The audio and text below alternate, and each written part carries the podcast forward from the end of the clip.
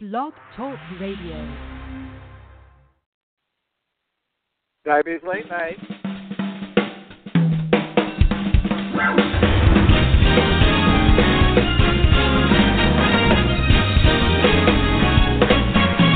My heart is pounding and my feet are grounded. I feel like I can dance all over town.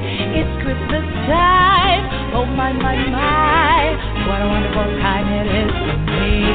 I'm internet shopping and mall hopping, making sure that everyone gets something. It's Christmas time. Oh my, my, my. What a wonderful time it is for me. I love how family and friends get together. The little ones have their hearts set.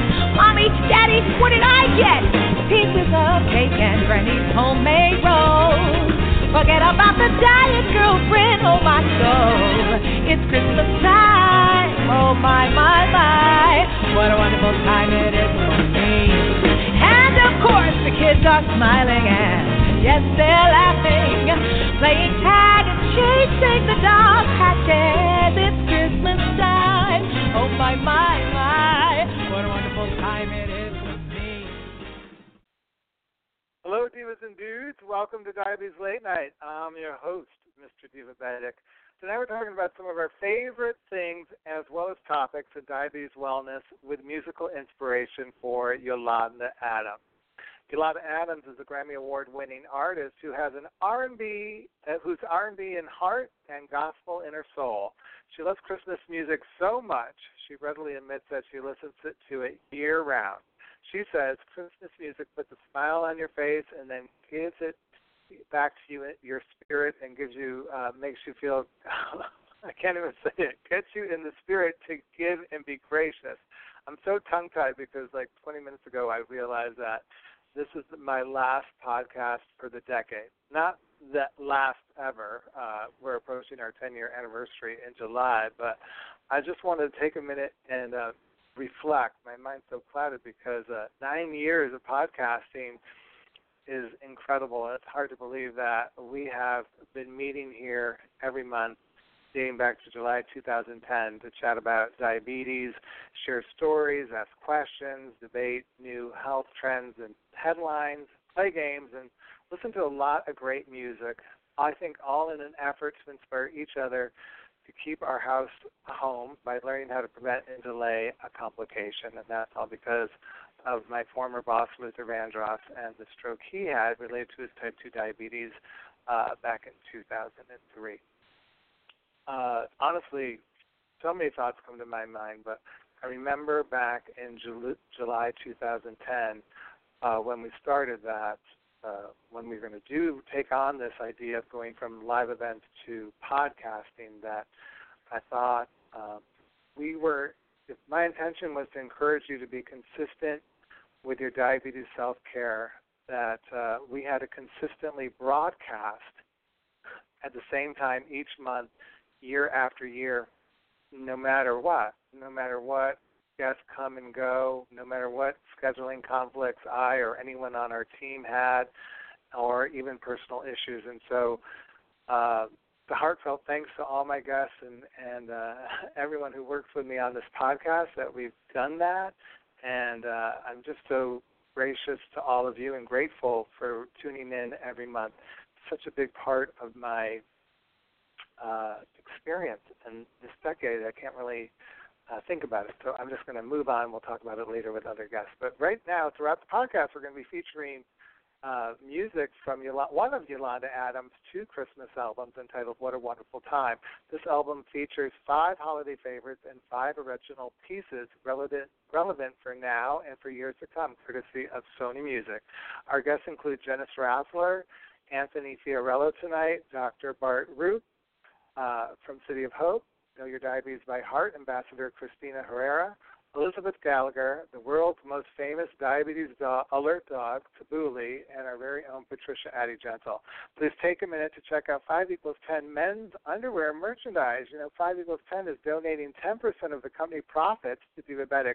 Go to divabetic.org for some more details on that. Now let's get back to the music, like we've done for the last nine and a half years. Our diva inspiration, Yolanda Adams, sang a solo in church at the age of three. Well, Michael Jackson was at the ripe old age of 11 when he recorded this song with his brothers. Let's listen to Yolanda Adams' version of the Jackson 5 classic, Give Love on Christmas Day, courtesy of Sony Music. Why don't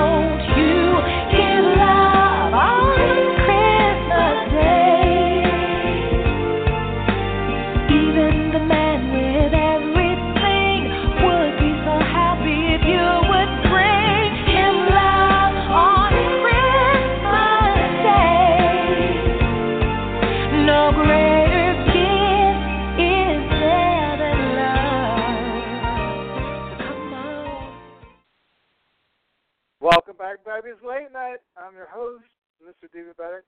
For the last last decade, I'm I'm gonna love that. Uh, and you know, managing diabetes is a full-time job, and having the right tools can make it a lot easier. Later on the show, we're going to be sharing some of our favorite things, including the new book, Tabooly, the story of a heart-driven diabetes alert dog, to keep you happy and healthy. But first, before I get to my first guest, I wanted to share the top four favorite diabetes late night podcasts of 2019 based on our rating data. Uh, number four, coming in from September, was Diabetes' sixth annual Diabetes Mystery Podcast, Gingerbread Firm Men. Uh, it featured best-selling uh, author Tom Cathy's Lorraine Brooks, Mama Rose Marie, Chef Robert Lewis, and uh, it was a really fun madcap culinary misadventure. You should definitely check that out. Number three, back in March, we had uh, we broadcast Diabetes Late Night inspired by the rock band Heart, where we discussed the link between diabetes and heart disease. And uh, later on in the show, we'll be talking to Christina Herrera, who's part of the Know Diabetes by Heart initiative to kind of uh, bring more attention to the link between heart disease and diabetes. Number two is Diabetes Late Night, inspired by Mariah Carey. Uh, we broadcast that back in January. That was based on Mariah's comeback album entitled Caution. Uh, this sparked a conversation about what actions we should take when confronted with the various warning signs related to diabetes health. And coming in as the most popular broadcast of the year, I think I'm going to bring in a special guest for this, um, was our annual Luther Vandross tribute podcast, which was in April. On the show, we featured former band members uh, of Luther's and vocalists, along with friends and fans. Plus, my first guest, our very own Patricia Addie-Gentle, helping us uh, talk about the link between stroke and diabetes. Welcome to the show, Patricia. Hi, Max. Thanks for having me. Wow, you weren't only just a part of the number one show, you were part of all those shows because you've been on the show all year long. And I just want to take a minute and thank you for being a part of the show um, and being a part of this podcast for so many years. Uh, what about this annual podcast do you think really resonated with our listeners? Well, I think there are so many people who just have not recognized the link between the circulatory system and diabetes. And when they hear that there is a link and they start putting two and two together, it just makes so much sense. And they can fathom the thoughts of how it uh, it resonates in the in the body, in the mind, to put these things together, and that diabetes is not like a single disease, but it's a complex thing that, um, and you know, when blood is traveling throughout the entire body, that there is no part of the body that is um, not being impacted by high blood sugars. So I think that is what makes it so astounding and outstanding um, to a point where it's captured as number one.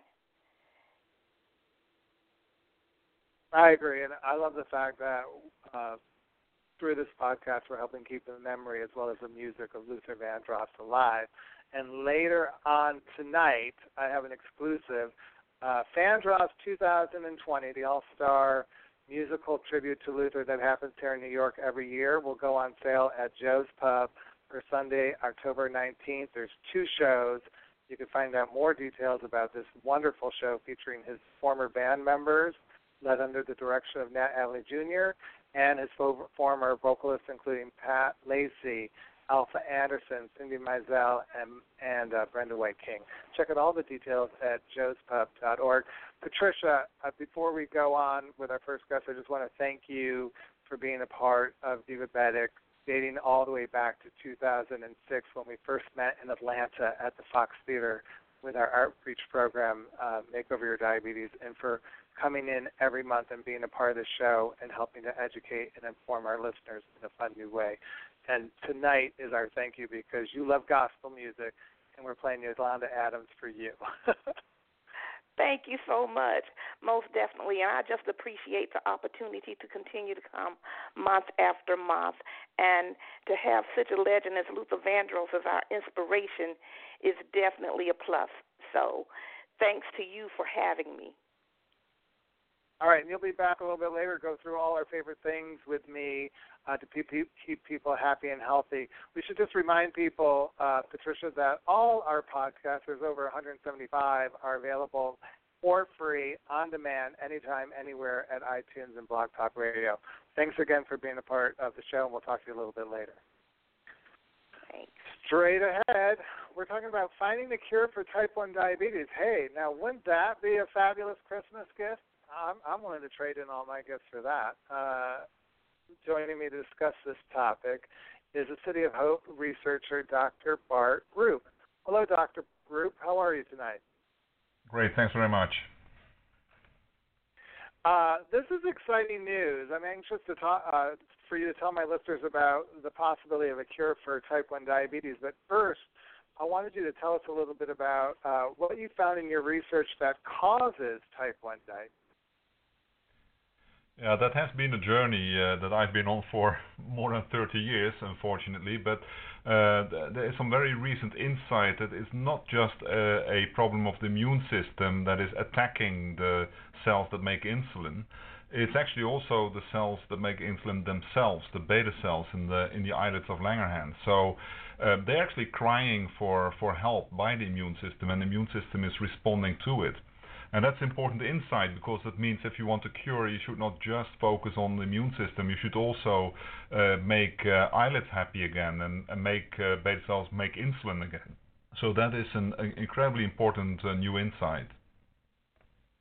And how do you how did you go about this research? Like how are you? Um, I'm just curious what the study what involved what was involved in the study.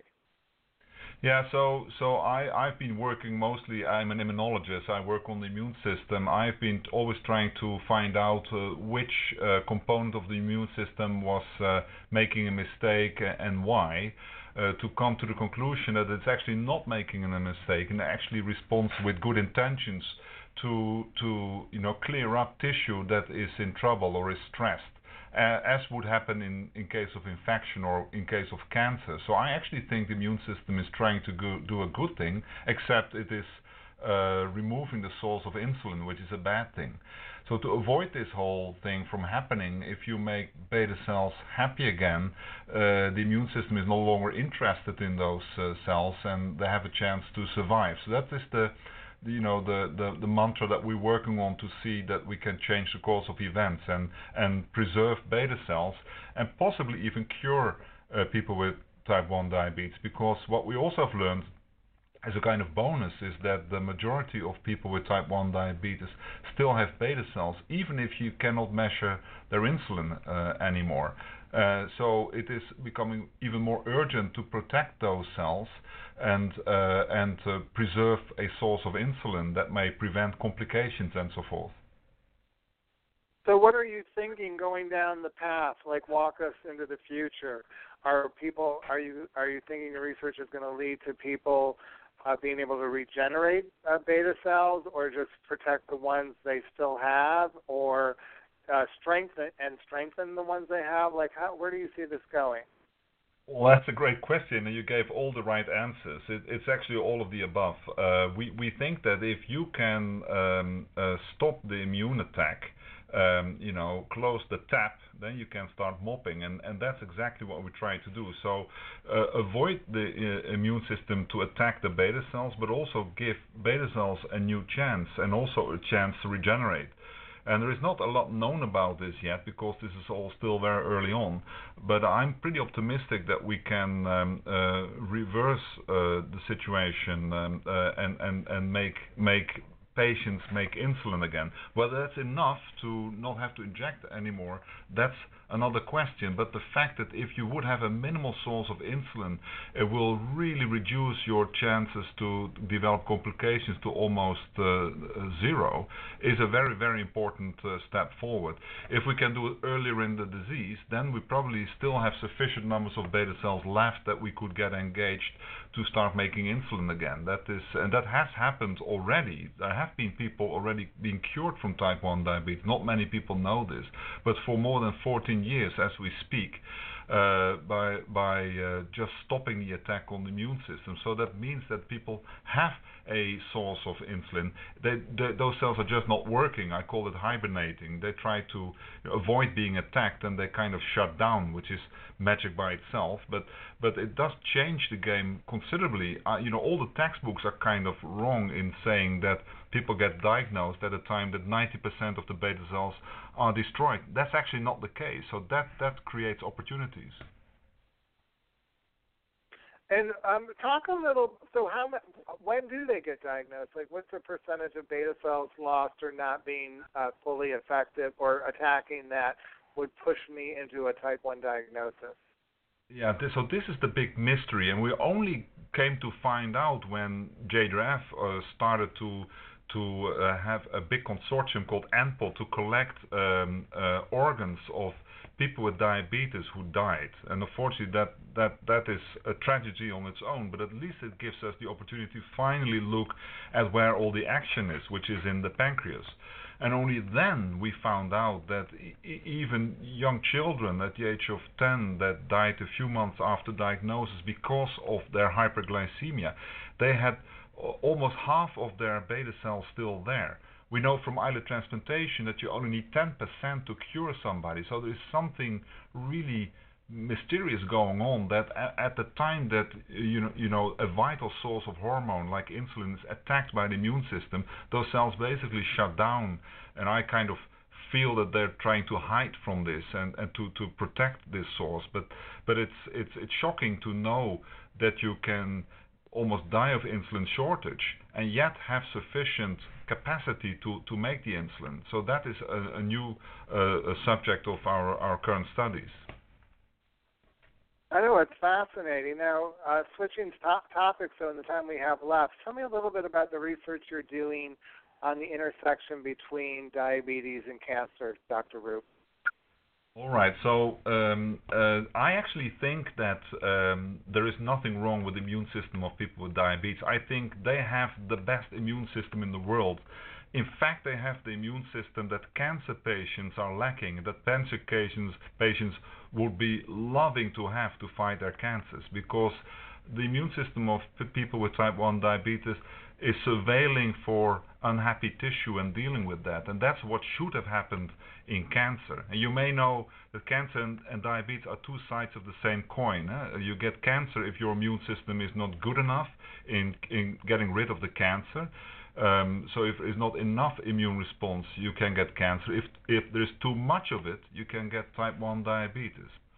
Now, what I'm trying to do is uh, kind of different from what we have been doing so far in the world, and that is not to suppress the immune system, not to bombard it into submission, but to negotiate with it, to talk with the immune system and teach how to do it right, since since I feel that patients with diabetes have the best immune system.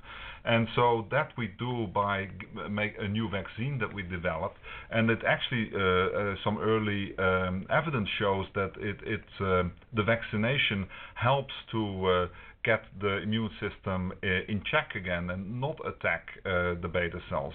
So that is a very exciting new step, and all the other uh, strategies from the past in any autoimmune disease, be it cancer, MS, diabetes, we always gave medication to suppress it, but that can give you a higher risk to developing cancer, which is exactly what we see after islet transplantation, for example, when we have to uh, add, uh, give drugs to the patient that suppress the immune system to avoid rejection and recurrence of the disease. So, so this is a new way. Now we're not suppressing it and not giving cancer a chance.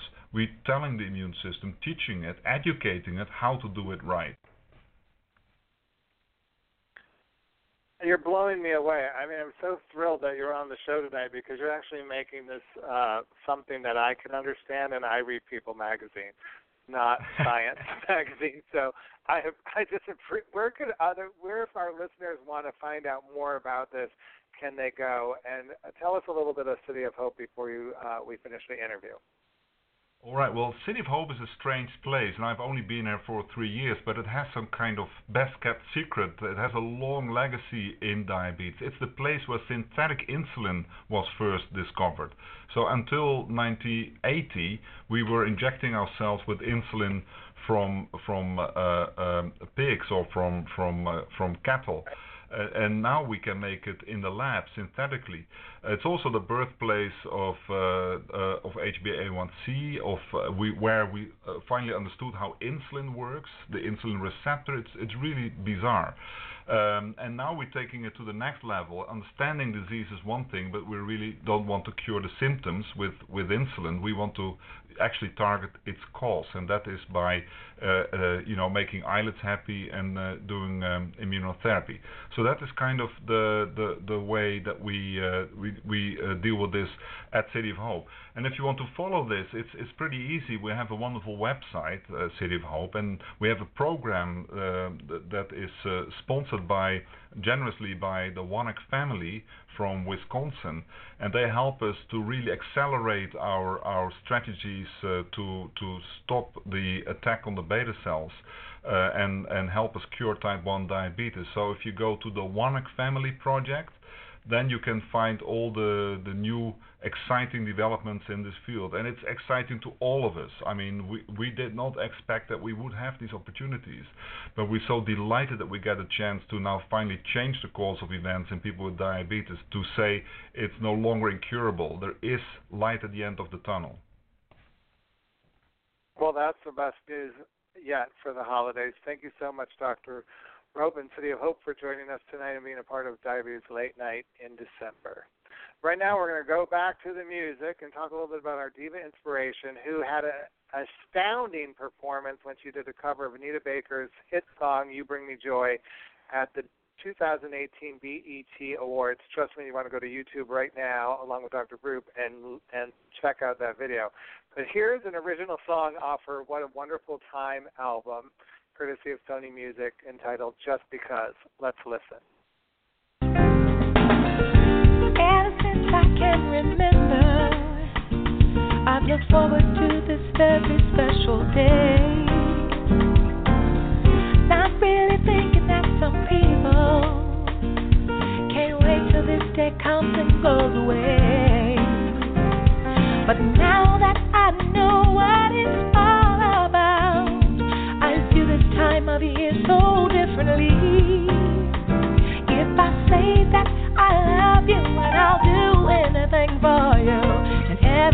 that's how it's supposed to be. Oh, because you're you. The little things you do. So glad to have you in my life.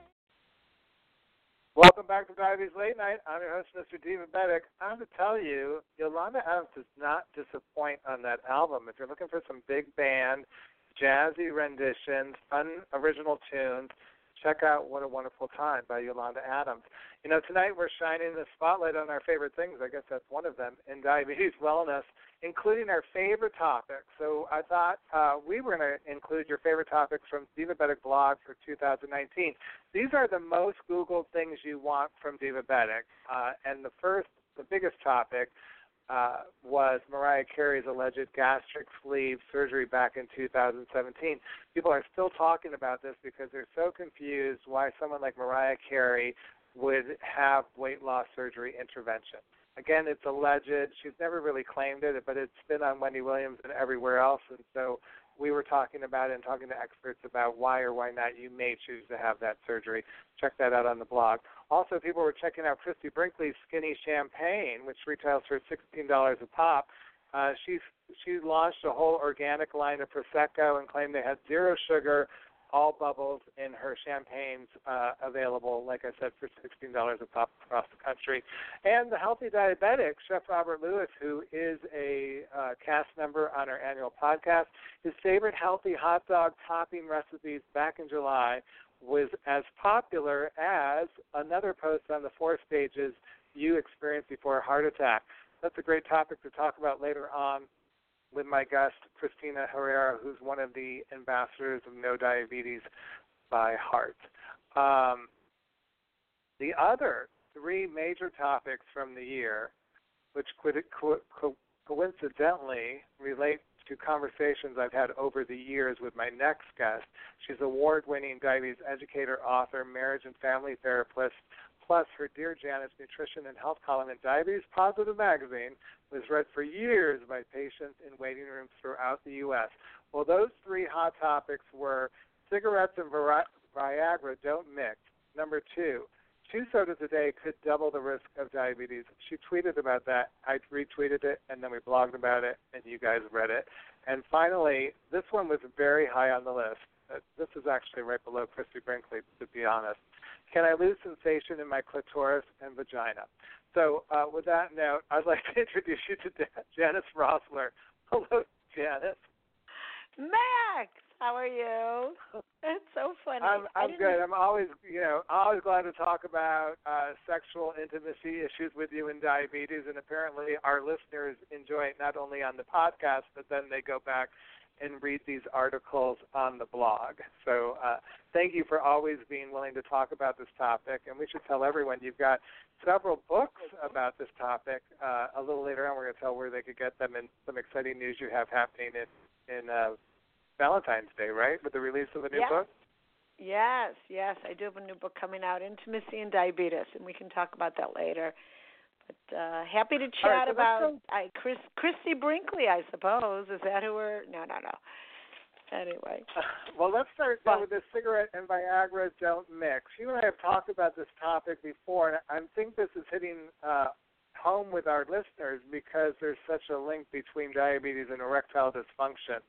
Is that right? And can you explain a little bit about that and why cigarettes and Viagra might not be the perfect combination?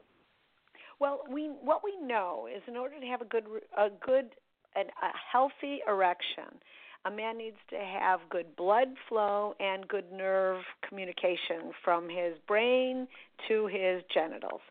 And when a person is smoking, we know that that affects blood flow because that kind of tightens up the uh, blood vessels and can create problems. And one thing that we do know is if a person has erectile dysfunction and they stop smoking, there is a real chance that there, if they've had erection problems, that they could either reverse or get considerably better because the smoking has such a strong effect.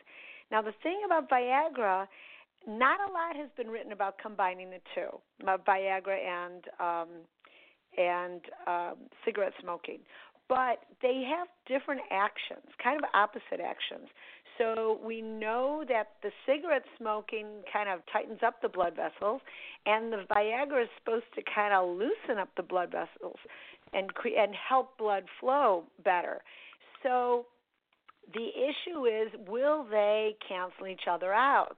And in some people, the um, Viagra has been less effective because it's it's fighting with the cigarette smoking, the nicotine. Um, some people have had success, but others have not. So it's all on case by case basis, but certainly it's something to pay attention to. Uh, and I want to ask you. I would think uh, you you've been a diabetes educator for years. You won uh, the Educator Award of the Year award from the American Association of Diabetes Educators. Uh, I would think uh, a big reason motivator to want to manage my diabetes would be to keep my erection. But then there's a part of me that thinks that if you if when men find out that there might be be dealing with erectile dysfunction because of their their diabetes, it would be surprising. Do you think a lot of men understand the connection between diabetes and erectile dysfunction? No, a lot don't. And the reason for that is that there's so many topics, as you know, that you've talked about on your show. There's so many things that get discussed when a person is first diagnosed. You've got to talk about their blood sugar levels. You have to talk about testing, perhaps, you know, checking their blood. You have to talk about medications, and then there's exercise and checking your feet, and on and on and on. And the topic of sex doesn't often come up. It certainly doesn't come up on the first go round. And so it takes a while before that discussion even happens. But one thing that we know eh, is that there is a very, very strong connection between a man's blood glucose, blood sugar level, his average level, which we refer to as the A1C, um, with his blood sugar health and his ability to have um, an uh, uh, uh, erection that he that is comfortable for him. That's good enough to have intercourse, and we we know that if he um, improves his lifestyle, makes some decisions to make different food choices, medicine if necessary, phys- regular physical activity, and his blood sugar, his average blood sugar level, the A1C improves, then there's a really good chance that his erections will improve. There really is a relationship between how healthy you are in terms of your diabetes and how well you can get an erection. And that's really cool to know because men who don't take their diabetes very seriously, um, and maybe their eyes glaze over when they meet with their diabetes educator or physician. Uh, as soon as you say, "Hey, do you realize that if you're already having problems with your erections, if you take better care of your diabetes, there's a good chance that's going to improve. All of a sudden, these guys, you know, their ears perk up, their eyes open, they're like, whoa, tell me more, tell me more. And the thing is, it's true. There really, really is a very, very strong relationship between your getting your blood sugar in a healthy range and being able to have an erection. Great advice, and I love that people are are um, if they're not, if they're uncomfortable talking about with their doctor, at least they're reading about it, and hopefully they're hearing this information tonight. All right, so the other there's two more things I want to talk about. So this next one, this is really close to my heart. Two sodas a day could double your risk of diabetes. We you know we see all these kind of headlines, these spins on health topics in the media all the time. It's always hard to know uh, you know, more women over 50 are more likely to be in a, in a plane crash than they are to get married, and that's not a health one, but you know what I'm talking about. Uh, yeah. Uh, you blogged yeah. about this and you and you tweeted about this.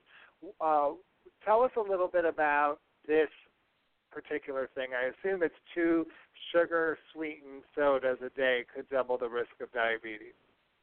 Well, so here's the interesting thing. Yes, that's the piece about sugar sweetened ones. So then people read that and they go, "Oh, easy peasy. I'm just going to switch to the diet stuff."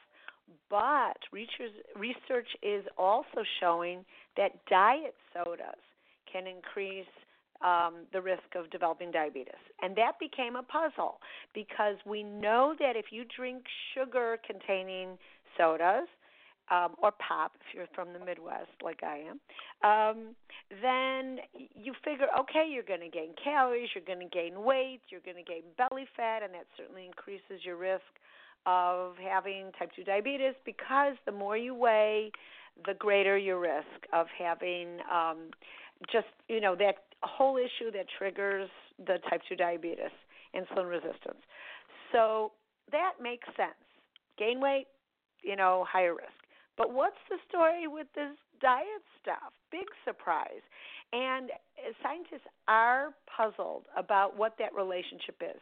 What some have thought is that the body misunderstands how many, you know, what's going on when they drink, when you drink a diet soda, your body gets a little bit fooled thinking that there's a sweet taste, there's maybe there's some calories, or misunderstands it and feels that it's getting satisfied, then suddenly goes, you know, hey, where's the calories? And then you begin to crave food. And people start to eat more. So, in other words, it may trigger you to eat more because you've kind of tricked your brain. That's one theory that's been tossed around. Another one is that it might be the additional uh, different ingredients that are actually in sodas, such as the um, the coloring, the caramel coloring. Uh, that might be a possibility, or the phosphoric acid, which is something that's also in soda. Maybe we don't know. We just don't know, but we think that it might be something to do with soda. You know, it might be affecting hormones, it might be whatever, but we are finding that if you drink um, you know, approximately 2 cups a day, your risk goes up significantly. Um, and diet soda went up 67%. So, you know, the risk of developing diabetes. So I mean, two the, cups a day is a 16 ounce soda. Right. That's right. That's right. Two I two sodas a day. Yeah. Well, so can I make a shameless plug? Can I make a shameless plug before we do the Sure. final topic? That um, one of our favorite things this year to quench your thirst, which I had actually before I had the diet soda, Yeah. is Hint Water. and We're going to be talking about that later on. But I love Hint Water. It's a Yummy. zero calorie water with Butte infusion. My favorite. Well, I'll reveal my favorite flavor uh, later on in the show. We're going to have a special guest, but um, that's good. I mean, it's interesting. I, I heard some of this has to do with gut bacteria. We'll have to have you Yes. back on to talk more about this topic again. But finally, Right. I know uh, this is a really big topic. This is, uh, I think it. I'm sure a lot of people think it's too provocative, but can I lose sensation in my clitoris and vagina? Is this true? This this was really like number four of the all-time top posts in 2019. Again, I think people are afraid to talk about these things, but they're not afraid to Google them. So I'm curious uh, your th- your thoughts on this. Can they Well, lose we- sensation in their clitoris and vagina due to their their diabetes? it isn't the most common com- sexual complaint that we have. Um, that in order for that to happen, a woman would have to have um, nerve damage and blood flow damage, blood flow issues. And uh, many women start to lose interest or lose um, the quality of their orgasm and their responsiveness because of depression, not because of nerve damage or blood flow damage. Depression and women's and um, women who have diabetes with sexual dysfunction. That's really the main thing we see. It's the emotional piece. It's relationship issues. It's not feeling good about who you are, having blood sugar swings that really get you feeling um, feeling down, and we find that it will more likely uh, you'll have uh, depression related difficulties in the kind of you know vulva vaginal area that will affect your ability to to enjoy sex. Long before any type of clitoral damage from from from nerve issues or blood flow issues. So we what we do is we look to um, uh, emotional health uh, self-esteem communication depression. We uh, treating depression in a variety of ways with um, with exercise, with um, medication, with um, really improving blood sugar so it doesn't have so many swings because that can cause it also. That can really be wreak havoc with a with a person's moods. That's what we look to first. So if you're starting to have some challenges in that area, really, you know, explore those things. Explore your relationship, how you communicate, how you feel about yourself. Those things are really where we go to first, but also since nerve damage and blood flow issues are often related to high blood sugar levels that are sustained over a long period of time, not just a high once in a while or a high for a few hours or a high for one day. That's not going to do it. It's really sustained over a, a significant period of time. It, really work on on dealing with your diabetes and helping to get your blood sugar into a healthy range so you limit the damage that it can cause. But yeah, it's uh, a lot of a lot of uh, challenging things can happen if you ignore your diabetes.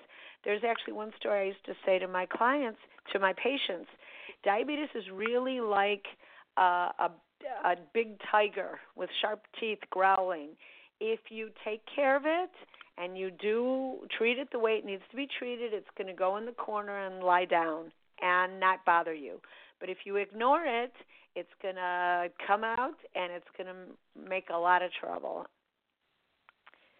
I agree, but you know, in the last minutes of the interview, um, what you just talked about, I want to touch on about this depression because we were going to talk about the holidays in dealing with a depression, and I would just think going back to this whole thing from a uh, intimacy standpoint. There's a lot of expectations right now about getting it on with someone uh, through the holidays. You know, people warm up to that, and of course, New Year's Eve is coming, and so you know, fireworks aren't just supposed to happen outside; they're supposed to happen in the bedroom. So I, I would think that uh, this these thoughts uh, or insecurities rather uh, around either erectile dysfunction or lack of sensation or personal dryness that are prohibiting or discouraging me or just losing my interest in intimacy would be double fold for people right around now in the holiday season. You are a licensed family therapist. I'm just curious, is is this something that people are talking about? And if they are, how do do you give them the same advice you just gave a, a few minutes ago about kind of learning your body again and finding other way other ways to find pleasure uh, to derive pleasure besides intimacy? Well, definitely. But you know, in addition That's to a being a marriage, question. I'm sorry. well, in addition to being a, I gave marriage you a family, decade worth of question. that's okay. In addition to being a marriage and family therapist, believe it or not, I am uh, soon to be a certified sex therapist. That's happening in about two months. So keeping, I, I keep growing in that area. Um, you know what the the holiday season is a tough one because of all the pressures friendship pressures, uh, company pressures, the pressures we put on ourselves, the pressures we put on our relationships, and yes, sexual pressures also, performance pressures. So, what I like to encourage people to do is first, don't assume anything. Don't assume if you think that someone wants something, if you think that they want help, or or if you want something, don't assume that someone knows what you need. We are not mind readers, and if any of you are really legitimate mind readers, I would love to meet you because uh, most of us are not. So uh, don't assume. Be very clear about what your needs are. And if there's something that someone else needs, ask. If you think they need it, ask.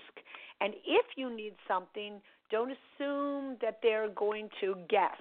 And that actually works in the bedroom as well. Each one of us is responsible for our own orgasm.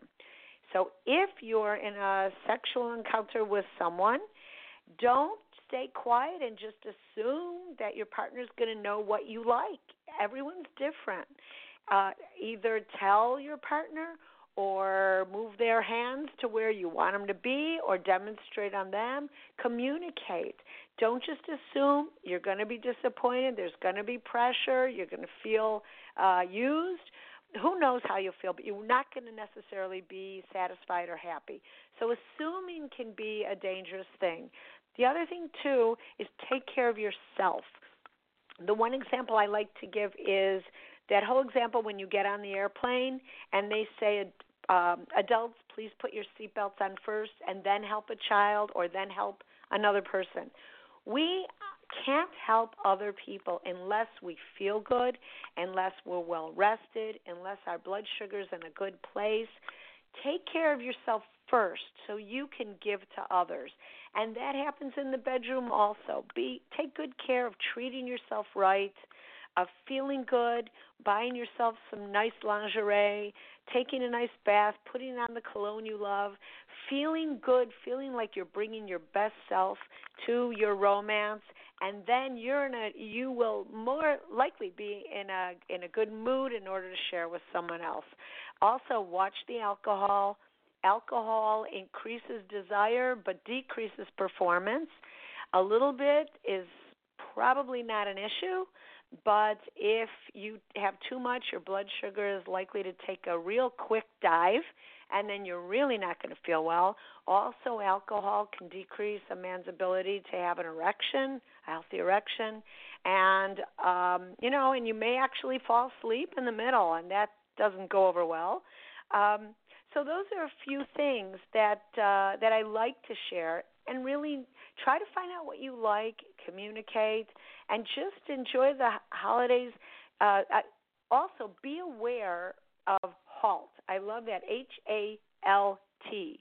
Those are four letters that represent the most common things that get us off track.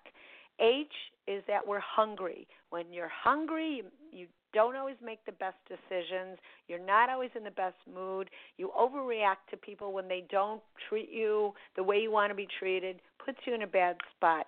A is angry. If you feel that you're angry if someone let you down or something went wrong in your holiday preparations or you had an expectation because you assumed something and you're mad, take some time out, go somewhere quiet, breathe, slow your body down, calm yourself down, and then rejoin humanity because it'll be easier for you to interact and communicate with everyone and to understand what's going on. L is loneliness, big lonely time around the holidays. Try to be with people you love. If you don't have anyone special in your life, romantically get together with friends. When people are lonely, their depression can kick in, they can feel really down, and then that creates a whole cycle of not feeling well and, you know, on and on. And the final one is tired. If you're tired, it is really hard. Think of how patient you are when you're exhausted. You lose your patience, you snap at people. It can really affect your relationships. Be good to yourself. Go to bed early when you can. Nurture yourself bubble bath therapy for everybody and and really enjoy the holidays coming from a healthy and good place. I love it. you've got some big advice coming up. I mean, a big announcement coming up for Valentine's Day. You have, tell us a little bit about diabetes and intimacy, and uh, I know you're going to come back in February. uh, but, but tell give our give our audience a sneak peek quick sneak peek. I'm thrilled to announce that I have a new book coming out with uh, that I wrote with Donna Rice, my co-author, and who I write with often, and she is. Um, uh, together, the American Diabetes Association is publishing their first ebook, and so it'll be downloadable. It's called Intimacy and Diabetes. It has a lot of fun stuff to do in there, including recipes with um, aphrodisiac um, ingredients and a lot of fun. And so that's great. And uh, really, I think that uh, I look forward to coming back in February so everyone can can have their chance to look at it to prepare for Valentine's Day. Well, and the other thing was, and and then I'm going to let you go, Jess, because we have a big show for this uh, going on tonight. Um, it you also have same-sex couples in this new book, which I think is phenomenal. We in do. The next, I'm second, thrilled. Plan we to do. spend more time talking to the LGBTQ community, which I'm part of, related to diabetes. So that that is really spectacular news. I can't wait to talk to you more about that. And thank you for doing that and adding us to that book. I think it's uh, so valuable and so worthwhile, and I truly appreciate it. We're thrilled. It it uh, we demanded it. We said we refused to publish it unless we could include everyone, and we took out a lot of uh, um, you know we tried to make it as gender neutral as we could some medical things are, cannot be gender neutral, but we really wanted to take a lot of gender bias out. We know people perceive themselves in a variety of ways, and we want to embrace everyone. So we're thrilled that uh, the American Diabetes Association um, felt very positive about supporting that goal. So we're thrilled. I love it, and hopefully the the Hallmark Channel is listening too, and we gave a couple Christmas specials based on same couple love stories too. But in the meantime, that's favorite things for 2021. Uh, it's that time of year when Divabetic releases their favorite things list for 2019. How are we going to do that? I think we should do it musically, Janis. So I thought we'd play this jazzy rendition of Rodgers and Hammerstein's uh, Sound of Music hit, Favorite Things by Yolanda Adams, courtesy of Sony Music.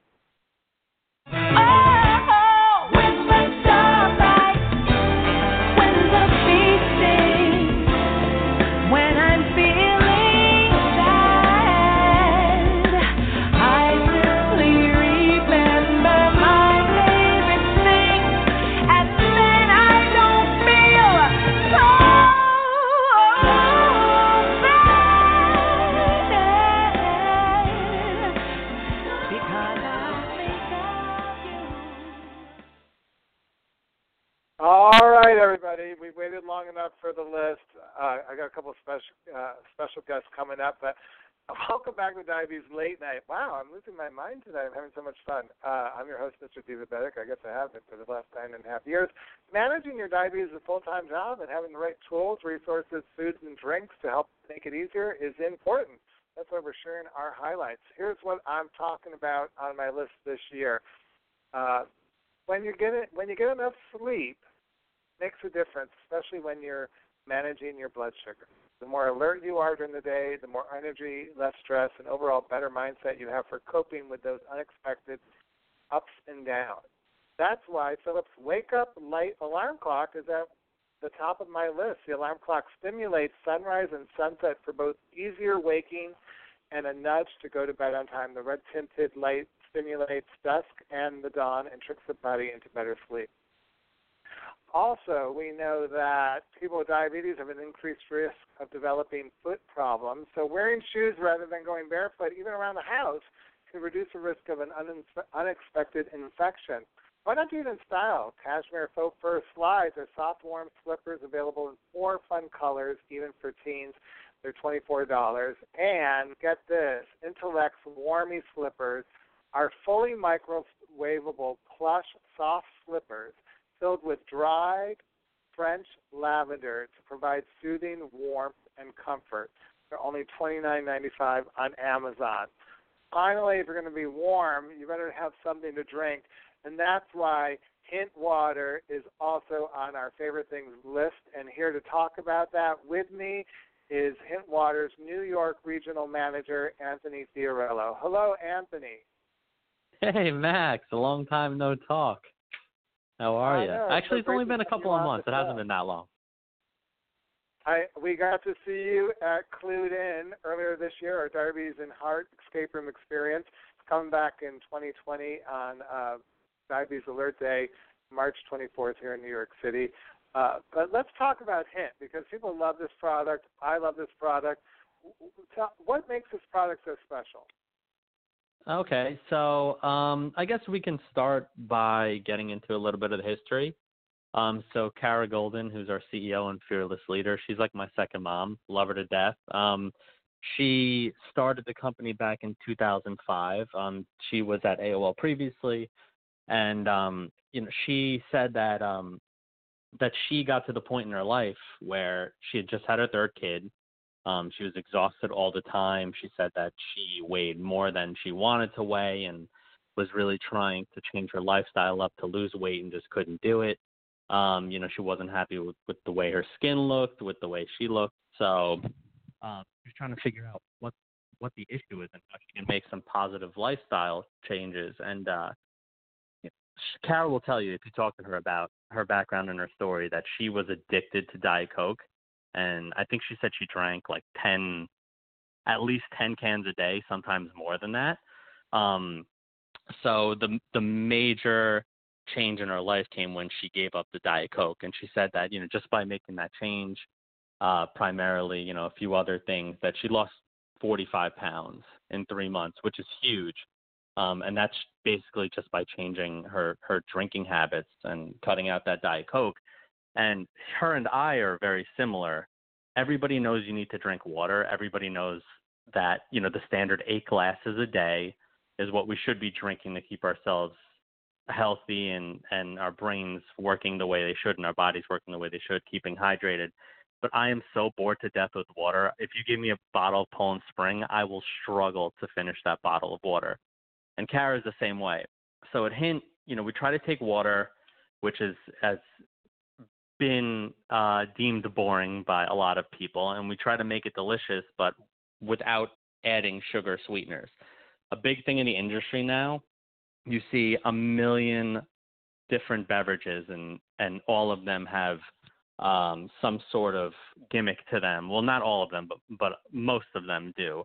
And a lot of it, if it's not sugar, it's sweeteners or some you know hot trend uh, additive uh, of the week. You know, some flavor of the week that's uh, a fly by night thing. So we don't do any of that. So Hint just uses fruit essences in our water. That's the only thing we put in our water.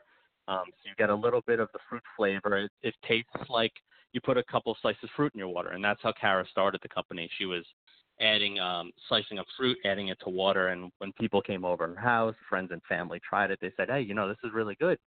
And she thought, you know what, I can bottle this and sell it. And so she did that. Our first client was uh, Whole Foods, and Kara has said that she made a bunch of bottles of of the first hint water, and they sold out in uh, I think a day at Whole Foods, and they were the first retailer that partnered with us, and we've exploded ever since. You know, we're in every major supermarket basically in the country. We're in a lot of small markets now as well, mom and pops, um, a lot of food eateries, fast casual restaurants, and we're just changing the way people um, choose their beverages and live healthier lifestyles. You know, day by day.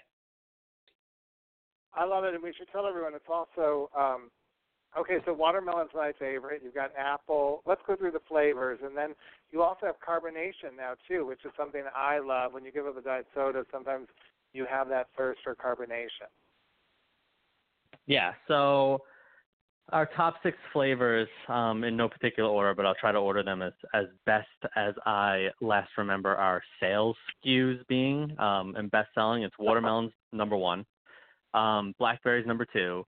Number three is pineapple. Um, cherry number four. Then we have a new lemon flavor that's absolutely amazing. It's probably my favorite now. Um, and then we also have flavors like strawberry kiwi, crisp apple, pomegranate, raspberry. Uh, mango is a relatively new flavor as well. We have mango grapefruit. We have a ton of flavors. You could find them all on drinkhint.com if you're interested in learning more about the flavor offerings that we have. But we also do have a carbonated version, our Hint Sparkling. Um, we have a number of different flavors uh, cherry, blackberry, watermelon, grapefruit, uh, strawberry, kiwi. We actually have seasonal flavors. We have peppermint, which is amazing. Um, if you're in the festive holiday spirit, you want to try something a little different. We have ginger also. Uh, and then we do special limited time run flavors called Hint um, mashups and those are available on our website as well. You can check those out. Um, if you join the mailing list, we actually send out emails whenever we have limited time flavors, and once they're gone, they're pretty much gone. So uh, that's definitely something if you're interested in trying out some some cool new uh, beverages without the sugar the sweeteners. Uh, definitely check that out. And we also launched um, little Tetra packs. They're called Hint Kids, geared more towards children. And uh, from what we've seen in the market with feedback, kids are absolutely crazy for the hint kids. I don't, I don't want to say juice boxes. I say water boxes, but technically they're in what is deemed the juice box, but they're Tetra packs, so they're um, you know the paper juice box type of packs, um, and those are really good too. It's basically hint water, but just in a smaller size that kids uh, could drink out of. It's a lot more kid friendly. It's got the little straw and everything, so that's been going really well also. And it's not water related or diabetes related, um, but we also have sunscreen that doesn't um, have oxybenzone in it. We launched that two years ago, about, and uh, you could buy it online. We're in some retailers also, and we just launched our deodorant. So we're becoming more of a, a lifestyle company. Uh, it's all about living a healthy lifestyle in all aspects. Water is obviously our number one, and it starts with the core of your body, and you need to stay hydrated with stuff other than the garbage that's lined up in the sugary soda aisles and juice aisles of the supermarket. And then we also have other products Anthony, to complement that. And I want to stop you because um, not only do you sell this, but you also walk the talk because you, uh, you know, are promoting along with me tonight that uh, a water without you know a good tasting water that doesn't have preservatives, doesn't have sweeteners or sugar in it, could help you make a transformation in your life and might be the first step to really taking uh, charge of your health, your diabetes health. And I want you to share that your personal story because I, I do think like one of the things that draws me to Hint so much and why I love partnering with you is just because you're so inspiring uh, in what you've been able to accomplish. And I think our listeners would really value from hearing how some small footsteps have made you have a big transformation. So just talk a little bit about that for a minute. Sure. So before I worked at Hint Water, I worked at L'Oreal, and it was a a desk job. Um, I'm a lot more into promoting water than I was into. I think I had hair color and fake eyelashes were um, the the markets that I was in control of on the marketing team over at L'Oreal. So I'm a little more into this um, than I was that. I d- did color my hair for the longest time, but I wasn't really into it when I uh, when I was working at L'Oreal. Um, but I was at when I started Hint, I was 192 pounds, which is the heaviest I was in my entire life, and that doesn't seem like a lot. And I'm sure some people are listening, like, oh man, I wish I could be, you know, 192 pounds, but I'm five foot eight. Um, that was clinically putting me into the obese category, and I felt like garbage. Um, so one of the things that I realized I had to do was I had to give up my sweets habit, and uh, not only drinking. So I did, I do enjoy uh, root beers and orange sodas. I drank a lot more back when I started with Hint. So that was the first thing I cut out. And I, like I said previously, I can't drink regular water. So when I was at L'Oreal, I actually picked up a bottle of Hint water before I even knew what the company was about, just at the bagel store by my house. And I drank it. And I was like, oh, you know what? This is pretty good. You know, it's just, uh, I haven't seen anything like this. I'm trying to be healthier. It's the only reason I bought the Hint water and I really liked it. And it didn't have any of the sugar, the sweeteners, but I was addicted to sugar. I'm talking donuts, cookies, candy. I ate sugar all the time. After I ate anything, breakfast, lunch, or dinner, I always said to myself, "Oh, I got to finish it off with something sweet." So the first thing I did was I didn't go cold turkey because it's really hard to cut out sugar cold turkey because it's sort of like a drug to you. You know, you're you get addicted to the stuff. Um, but I cut it out a lot. I still had my treats once in a while. I tried to cut it down to one time a day, and I started drinking nothing but water or hint water. Um, and I actually ended up losing in three months. I lost about 38 pounds. And uh, before that, my doctor said to me, you know, I did blood work every six months, and he said, listen, you're getting to the point of being pre-diabetic. And then I went back three months later, and he said, okay, so this is what's happening. You're probably next time we do another blood test, you're probably going to be type 2 diabetic and we need to start talking about how you're going to deal with this for the rest of your life. And that scared the living s out of me, if you know what I'm saying, because I said I can't I can't believe I got myself to this point just based on my eating and drinking habits. Then now I have to live with you know something chronic for the rest of my life because it is very you can reverse type 2 my doctor said but i know that it's kind of hard I, I know a lot of people who have been type 2 diabetic for a very long time um and i did not want to get to that point. So you know within a couple of months i made major lifestyle changes and and i got that you know my numbers down to a normal level. I've fluctuated. I've crept back to almost being type 2 again based on snacking and you know you go on a couple of vacations and then you don't really care what you eat.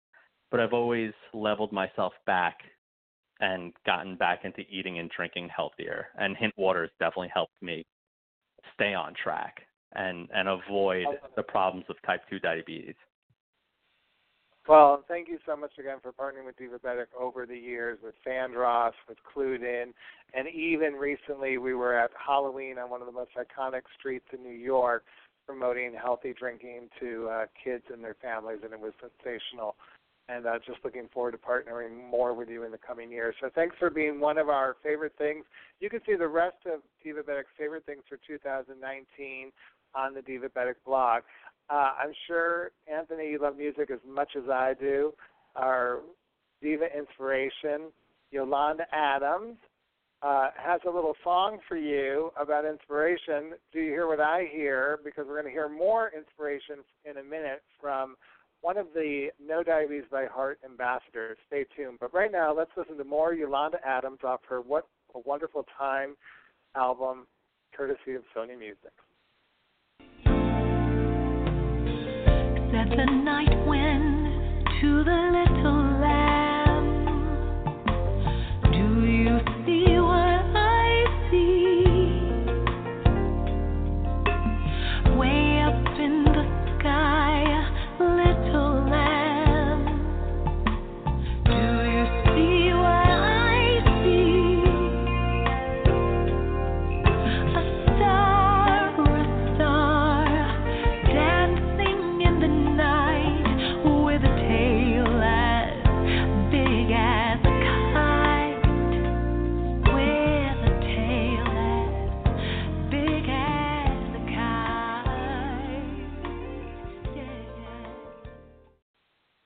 Back with Diabetes Late Nite. I'm your host, Mr. Divabetic, and that's our Diva Inspiration for December, Yolanda Adam. You know, um, this is my last podcast for the decade. We're continuing after, don't worry, we're in our ninth year. Can't wait to make it to 10. But um, I do want to just reflect on something. Back in 2003, when I found my former boss, Luther Vandross, in his apartment after suffering a stroke, I was completely dumbfounded that diabetes could cause a stroke. And I know uh, for a long time I lived with a lot of regret and anger about not under not being aware of the link between the two, which is why when my friend Lauren Murphy from Boehringer Ingelheim called me last year about doing something around the link between heart disease and diabetes, I wanted to take that on because I knew what it was like to be surprised by something and I wanted to uh, educate and empower people to keep their house a home around the idea of uh, the link between diabetes and heart disease. Because I think when you know more, you do more. And so uh, that's what launched Clued In, the first ever diabetes and heart health escape room. And uh, it, we're coming back, like I said earlier at the show, in um, on Diabetes Alert Day in March.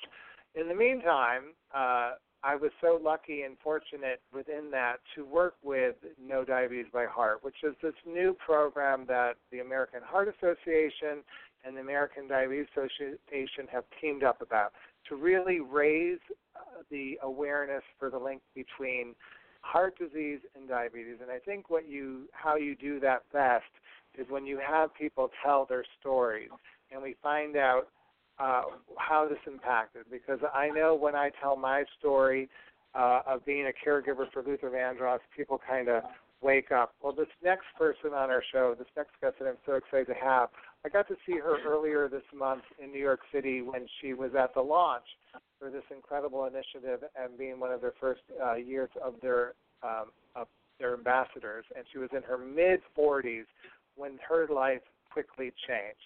So please welcome to the show Christina Herrera. Hello, Christina. Hi, Max. So glad to have you on the show tonight and talk about this very important topic. Uh, I know it's our holiday show, so but much. I think think of red with Christmas and the holidays, so I think of red with heart disease. And uh, you know, um, first of all, I just want to congratulate you for uh, your testimonial when I saw you a couple weeks ago in New York City where you're really talking to people about what happened to you because you're like many of my listeners. You have a family history of diabetes, and suddenly Mm-hmm. some things that you thought you had under control changed very quickly. And um, I'm just going to leave it at that and let you explain the rest. Uh, you're right. Uh, we thought that you know this wasn't. At least I didn't think this was going to affect me at all. I, I like I mentioned in my presentation. I you know I was hoping to fly right under the radar. Uh, you know, thinking that you know I was the athletic one, I was the healthier one out of the whole family. Uh, but uh, it, it caught up to me. You know, uh, you know, like your last listener, your last speaker was saying you know, it was my eating and drinking habits that I wasn't really paying attention to. And because of that, um, I was not under the radar anymore. And here you were with a family. We should tell everyone you have a family history of diabetes. Is it uh, type two with your siblings and your parents? Type one diabetes? Mm, both of my parents were type 1 and so was my sister Jessica. She was also type 1 diabetic. Um and so, so when I, you go ahead. you're you're Latina. We should tell everyone. And so you um, you went to your doc you went to your doctor and you found out, um, as I remember, that you were pre-diabetes or you diagnosed with type two diabetes. I was pre-diabetic uh, before my uh, triple bypass, and um, and so that kind of sparked me into okay, maybe I need to start doing you know start being more proactive with you know what I'm eating, watch watch my sugars, um, watch what I'm drinking, um, you know, to, and start a workout routine, uh, which I did. I, I really tried. and like most people, you know, life catches up, and um, but it was that one day then I finally got to work and I was completely exhausted, and it was just early morning, and after after that it was okay. Um, I, I needed to be uh, on top of it and had to be more intentional with my foods and drinks and definitely my sugars. And that went on for a little while, and then you were having other symptoms, correct? Which led to Right. what you're about to tell us about being in the hospital. Well, you know, it was um one of those you know, you you think you're just exhausted, you know, you think that oh, maybe I didn't get enough rest last night, but it it's it you know, you start sweating uh you start feeling the heart palpitations and you know, you you you start wondering oh like okay, what's next? Um maybe I can I can still keep going today before, you know, someone's telling me on the phone, go see your your school nurse. And sure enough, uh, I, I think as soon as she told me that my high my my blood pressure was, you know, she that she was scared herself that she needed to call an ambulance for me. Uh, that's when I was like, okay, she's not playing with me. Um, I need to do something. I need to go to the doctor, even though I hesitated because you know, uh, the life of a teacher it just it just never it never ends. It's it's ongoing, um, and so I I almost hesitated too, and you know because you know you you don't want things going on without you, but um but no I, I I listened and I got to the hospital right away and and as and as soon as uh the doctor you know started asking me questions about my family's history i was you know they looked at me like wait a minute you know you and and luckily there were there wasn't any heart damage at that point once i reached the emergency room and uh from there you know they were just asking questions and i'm like oh they're going to let me go soon right? They're going to release me. I'm just fine. Maybe it was a panic attack uh but no it um they they asked me to stay for observations and you know it's good that they did. It's really good that they did. Because then it led to it it led to you know the the my surgery it it led to surgery and right after that uh to my diagnosis you had a triple. we Uh, can tell everyone you had a triple by you had a triple bypass surgery in your mid 40s. I was I was uh yes, I'm still for in my mid 40s. I'm 40 45. No, uh but I was um I was I I had my triple bypass. At first they did tell me it was a double that there were two blocked arteries and at that point it was like, you know, you know when you're listening to Charlie Brown's parents and their teachers, you know everything's like mumbled and jumbled up and um I really didn't believe it. You know, like uh they they, they got to be pulling my leg here, but um no, it was it was real. He looked at me and said, "You're not going back to work." And uh that's when I was like, "Okay, I I I haven't been serious enough to take care of this, you know." And um it was so yeah, I was I was in the hospital for a week. I I didn't I I didn't stay there long enough. I didn't want to. Uh, I remember my nurse whispering in my ear, uh, you know, if you stay here long, it's going to be a long recovery, you know. So let's get up. And sure enough, it was, if it wasn't for them, um, I I'd still be feeling sorry for myself somewhere along the way. And um, Well, I want no, to ask I, you I- about that because uh, a lot of our listeners uh, have said over the years, and this is our last show of the decade, um, how they felt like their body let them down, and they were Mhm. feeling sorry for themselves. And it, this isn't just about uh, they haven't been diagnosed with uh, they didn't go through a surgery like you, but this sometimes is based on.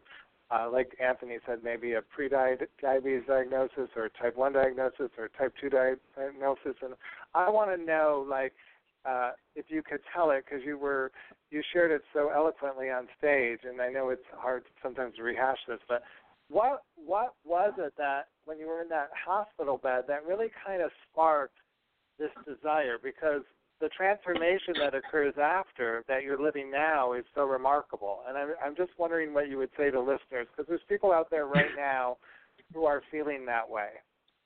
They want to feel Right, sorry for them. and- don't. They want to know why this happened to them, or and they they can't get out of that. You know. um, that's that is really hard. I'm not going to lie to you. I think that's really hard to answer because it it has to come from within. Um, you know, I think when I when I was showing my um, my slides, you know, the the presentation, uh, the PowerPoint with with my speech, uh, I think this this inner athlete that I always thought I was was uh, she was in there, and I don't think I had ever really tapped into her potential, and so I think that was my rocky moment. I'm not to lie to you. Um, one of my nurses, her name was Rocky, and I was like, wait a minute, you know. Some something's telling me something, you know, and and I I've always been that athlete in the family, and and it, it was somewhere inside that spoke to me and and then to have my nurse's name's Rocky it was like you know what here's my Rocky moment.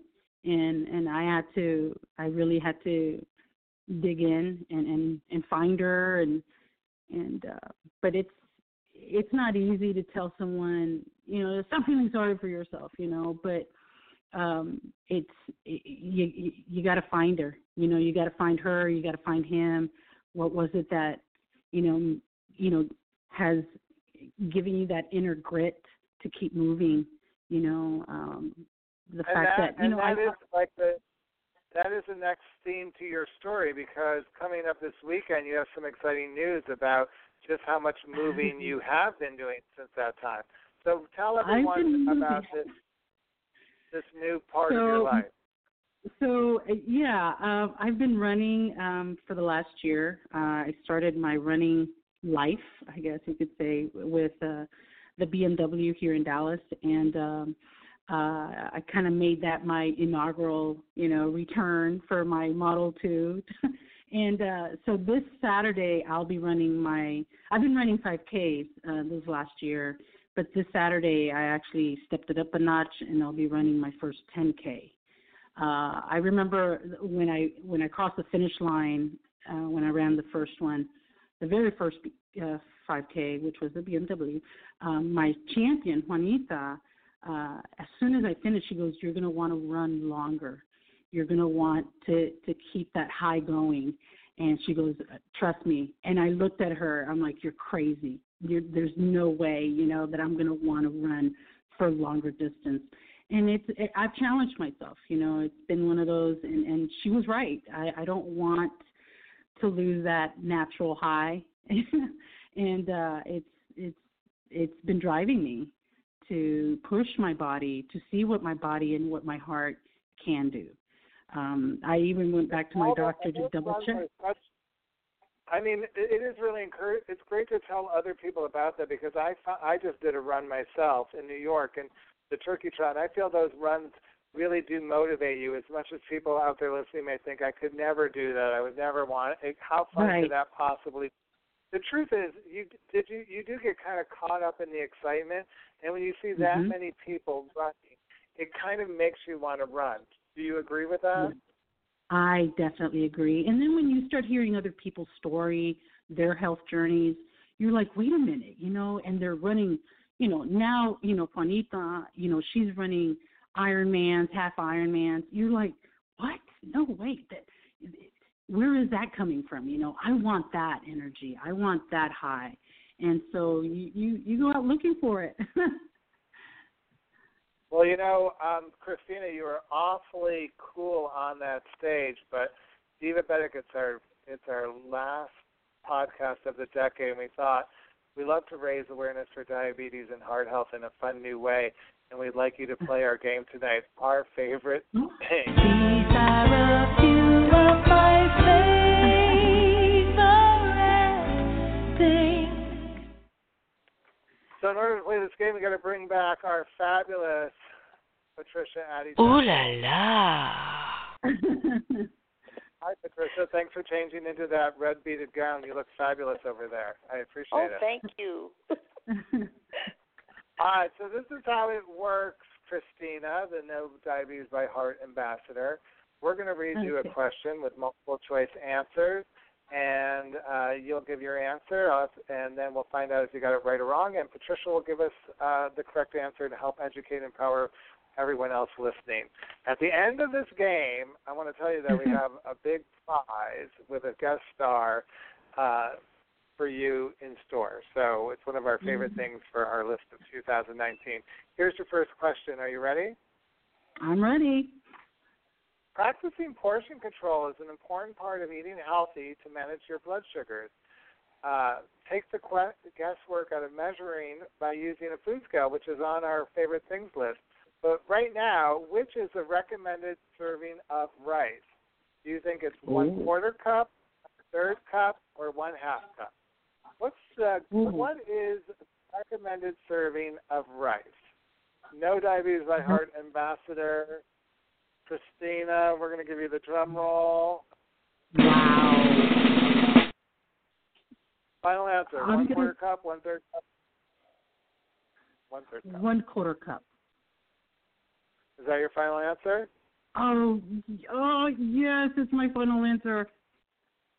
Oh, Patricia, uh, Patricia's got the buzzer. Oh, Patricia, what is that? Wow, you're quick on that one. Christina. The answer for that, the correct answer would be one third cup. Although rice is a carbohydrate, and you do have to be uh, cognizant of the amount, the serving size, and you know portions that you use. But you can have uh, just a little more. One third cup is one Okay. serving size. One third. So you were close. That was pretty good. She was really, you know, staying low with Real that, which close. is great. When you can go for the half At cup least or you weren't over. yes, Right. at least All right, I here's wasn't the- over. Going back to Yolanda. These are a few of my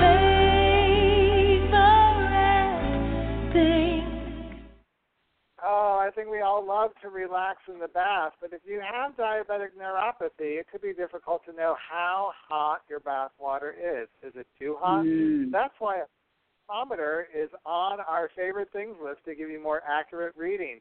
What's the maximum temperature bath water should be to prevent injuries, Christina? Oh my it's not a goodness. in the. Is it 100 degrees, 105 degrees, and or 110 degrees? And you know, uh, Patricia, this, this quiz is really hard tonight. Ooh la la. oh, she loves to do that. All right, so here it is. Uh, what's the What's the maximum temperature bath water should be to prevent injury? Is it 100 degrees, 105 degrees, or 110 degrees? I'm gonna go with 105. Is that your final answer? should it be? Should no? I'll I'll stick with 105. Yay, you got that right. Um, the feet can be extremely extra sensitive and not you may not have the sensation if you do have neuropathy caused by diabetes. And so that's why it's important not to have the water too hot because you may not be able to sense and uh it can scald you and cause severe injury. Mm, that's But good to know. 105 is the correct answer. Excellent. All right, now uh, we're going to bring in our special guest, Elizabeth, with the world's most famous diabetes alert dog, Tabuli. Hello, Elizabeth. Hey, how are you, Max? Hello, everybody. Hi. Thanks for being on the Yeah. show. So, Christina, one of our favorite things for 2019 is this new wonderful book about Tabuli. uh, the diabetes alert dog, and everyone's asking Elizabeth, is Tabuli a real dog? Tabuli is very much a real dog. He is an American dog. In other words, he's a mutt, but we don't tell him that because it would upset him. But he is a Dachshund Terrier mix and started training with world-renowned trainer Debbie Kay when he was six years old, which is pretty late for a diabetes alert dog to start training. Mm-hmm. But he is amazing, and he travels and so, everywhere. Uh, he is. Oh, go ahead. Sorry. And he helps you, and he helps you manage your type one diabetes, right? Wow. He does. He alerts to low blood sugars only, which is a good thing because I don't know if anybody else has a high. I can be high for quite a long time, and you don't want a dog alerting on you all day long make you crazy so he's trained to mm-hmm. alert to low blood sugar which can be rectified very quickly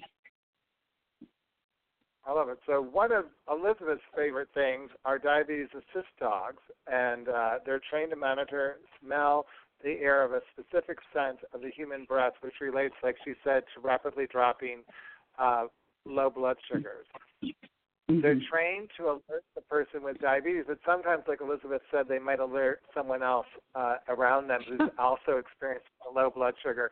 The question is, Christina, and you could now phone a friend with Elizabeth if you want to for this answer. Which breed of dog mm-hmm. is considered the easiest to train? Is it A, the German Shepherd, B, the Labrador Retriever, or C, the Jack Russell for diabetes assisted uh, help as a dog. So your question is, which breed of dog is considered the easiest one to train? A. German Shepherd. B. Labrador Retriever. C. The Jack Russell. I'm going to go with the lab. With the Labrador? Yes. And what do you think, Elizabeth? I'm just curious. Do you agree with her or do you disagree? Absolutely. She's Yay. right on. You agree? well, the reason being that. oh, there's a ding from uh, Patricia. Did oh yeah, she right, won Patricia? that one for sure. They got it right. They are both right. Labradors are highly versatile dogs, and they tend to be easier to train than many of the other breeds. So that is the correct answer. I agree. we should tell everyone though that that's not the only dog because, like you said, your dog is a mutt, Elizabeth, and not only did they does he help you, uh, does he help you currently with your diabetes, but he also helped your uh, husband uh, with his dementia. Can you tell everyone a little bit about that? Tabuli is an amazing dog, but when my husband died of dementia six years ago, and I needed help with him so Taboo is also and still is a registered bonded therapy dog. So when mm-hmm. Paul got to the point where I needed help, he dementia patients will shuffle their feet and when I I would take him out with Tabuli, I would give him the leash and tell Tabuli to pick up his pace, meaning the dog's pace, and Paul would walk to the pace that the dog set, which was great. Also, when Paul would try to get up at night, Tabuli would wake me up so he never fell. And if we were shopping, and I needed to check out at a store, I could put him in a hard sit stay, give Paul mm-hmm. a leash. If he tried to wander, the dog would brace against him, and it was like being tethered to a 22 pound living cinder block, so he didn't get to go anywhere. But, um, and he was a companion dog. That's how he started out. I wasn't diagnosed with as a type 1 diabetic till I was 67, and I'm now almost 72. So, this is kind of shockaroony because it wasn't in nobody in my family had this crazy disease. And you know when they told me i had it i said so we can fix this right? And they're like mm, no. Already then. So i said tabuli back to school. So that's when i trained with debbie kay who is world renowned scent trainer. And um she took him on and he was she found him amazing because as you say the labrador is so solid and so stable and so versatile. But this little red mm-hmm. dog, she just fell in love with him, and he's he alerts on people all the time, and it's like kind of embarrassing to say, "Excuse me, ma'am, you're diabetic," like I'm some kind of freak walking around asking people their medical history. But when they, you know, they'll, you know, it can get a little dicey. But anyway, and they say yes, and I said, "Well, are your sugars low?" Well, well, I don't know. I said, "Well, I suggest you check it. I have a trained dog here who tells me they are low." And so this lady said, Well, okay. And she came and found me in the store. She said, You're right. My sugars were low. I said, There you go. And I don't charge for that. I said so. Uh, Mm-hmm. he does alert on people in the grocery and places like that because he's. It's. I'd love to think it's personal, but it's really about the sin of low glucose that he's he's alerting to. So he's. Um, I love it. Yeah, All he's right, done so a. here's our final, These final.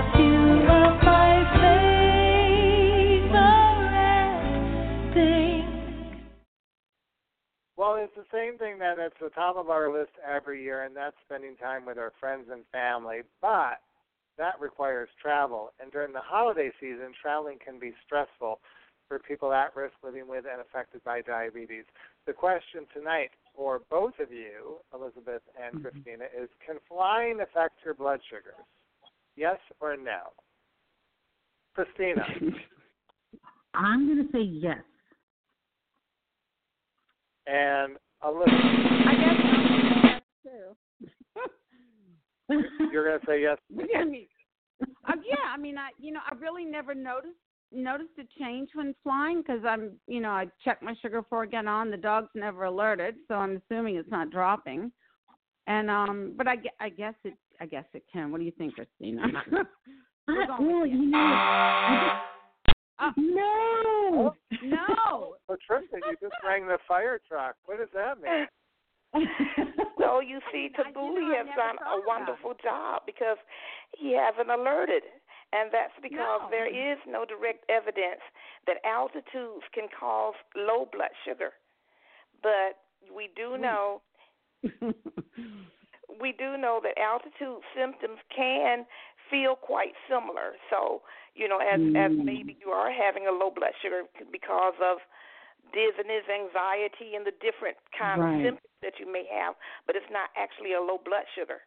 Also, increased exercise if you're hiking, walking a lot in the high altitude, that can definitely lead to a low, like walking in the stress through the airports, that type thing. But the altitude change itself has no direct effect on a low blood sugar. So it's my And- anxiety and that Patricia, kicks what's in. the general, uh, Patricia, what's the general rule of thumb when you're traveling with diabetes around medication? Uh, do you, how much should you take, and uh, should you be worried about getting through, going through security?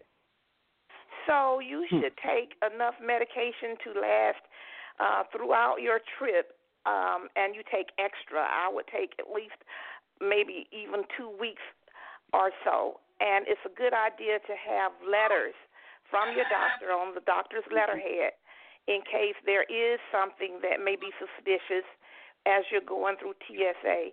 Uh, So that you can be identified as a person with diabetes. Also, your alert bracelet is wonderful to um, you know indicate that you do have diabetes.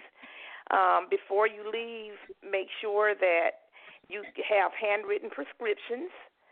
Um, make sure that you know where pharmacies are located at your destination. So, just in case you need to get extra medicine, if there is some type of snafu where you you are there a, a longer amount of time than you had anticipated, but just be prepared. Always have enough medication, test strips when you're flying, traveling, whatever. Have your um, snacks on hand. So mm-hmm. if you do have low blood sugar, you have your glucose tablets or extra snacks, and just be prepared for those any situation that may occur. You also have to think about, depending on where you're going, your test strips, your glucose meters are real sensitive to extra heat and so they may not function well. Uh, they won't function well if if they've been if they've been exposed. So you may want to carry them in something that's insulated, so that um, the heat does not affect them. What about cold? All right, If you don't and um. Christina Cold as for well. helping us Yes, here and yes. for Cold will affect wellness. as well. I'm sorry, Christina, for helping us raise awareness for uh, diabetes wellness in a fun new way tonight. Elizabeth has something she wants to give you. What is it, Elizabeth? It's a book about my beloved dog called Tabuli, the story of a heart driven diabetic alert dog. It was written by a man in Greenville, South Carolina. Um, it's a 300 page novel. It's extremely good, and it tells the story of Tabuli fictionalized through the life of a child. Because mm. it's about a little 13 year old that lives in Greenville, but this 13 year old is really me, who is 72, so there is quite a bit of difference in that. But it really is a good book, and it's written about Tabuli and his journey, and the characters in the book are real. The grandfather in the book has dementia. His name is Paul, and the book is dedicated to my late husband because it was his dementia dog prior to being my diabetic alert dog. So mm. I'm I'm real excited about it. It's a very good book, and I would love to give you one. Oh, thank you so All much. Right. I appreciate it. Uh, to give another copy to one of our lucky listeners later on tonight. But Christina, Absolutely. before we wrap up the podcast, tell us a little bit about how you got involved in the Know uh, Diabetes by Heart initiative and becoming an ambassador. I think people would be fascinated to know how you got to be working alongside Angela Bassett. Oh, it's it was an opportunity that I saw, you know, that was scrolling through my Facebook and I saw, um, you know, wanting to become, uh, you know, if you were interested in becoming an ambassador, you know, send us a one minute video on why. And so I, I submitted that and thinking, you know, like we all do, no one's ever going to call me, you know, no, I'm never going to win anything, you know. And so, but sure enough, sure enough, I ended up receiving the phone call, the email, matter of fact, the week that my father passed away and I was I you know for me you know no not that I walk around you know believing in all these signs but to me that was the the go ahead to to share our our family story uh our, our my health journey and, and and to take it as you know here's an opportunity to to to share uh what we've been through as a family and, and to share that that that um connection to diabetes and and heart disease with everyone else. And so I'm so glad I submitted that one minute video. I am too. I thought your story was so powerful. We should tell everyone that they could get more valuable resources about this at knowdiabetesbyheart.org. That's no with a K. So knowdiabetesbyheart.org. You can find more about Christina as, long, as well as the stories of all the other fabulous ambassadors in this great initiative. I want to thank Elizabeth. I want to thank Christina. I want to thank Janis and Dr. Roep for being a part of tonight's podcast, as well as Anthony. And I want to thank you, listeners, for, oh my gosh, a decade of podcasting. I can't believe it. Patricia, 10 years almost of podcasting. It's incredible, isn't it, that we did this? It is incredible. Patricia? I can't believe it. How awesome. And we've done it in partnership with Sony Music, bringing great music to life and using it to help inspire and inform others to take charge of their health, just like you heard Christina, uh, Anthony, and Elizabeth tonight. Hey, next month we're going where no one's ever gone before in music. Um, I don't know if you know this about me, Patricia, but I've become an opera fan. So next month, in the year of the diva continues, we're going to be featuring music from yes, the one and only diva herself, Maria Callas. I can't wait. Lots of drama that night. So uh, you might want to get rid of that red beaded dress and wear something much more colorful for the stage. In the meantime, please visit Divabetic's Facebook page and videos on Mr. Divabetic's YouTube channel. Tune into 175 podcasts available on demand anytime, anywhere at iTunes and Blog Talk Radio. Remember, every diva has an entourage, and we're so glad to be part of yours. Let's get happy and healthy together and celebrate a new decade with Dazzle. Uh, we're going to close the show with December's Diva Inspiration, Yolanda Adams, and an original song. Patricia, this is for you. Our gospel superstar is singing Hold On.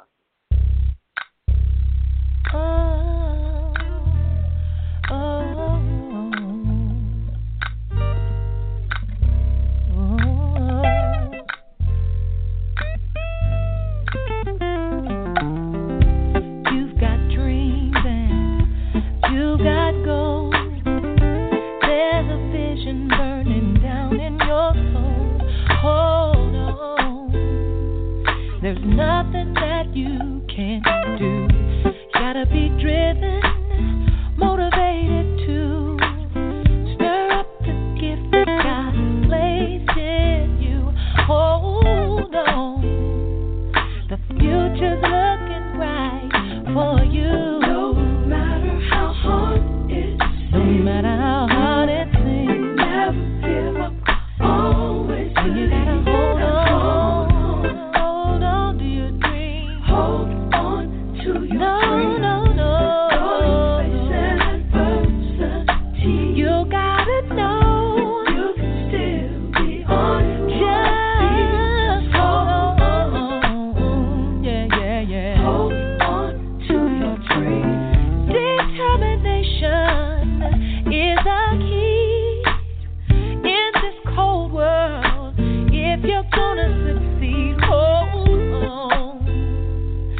nothing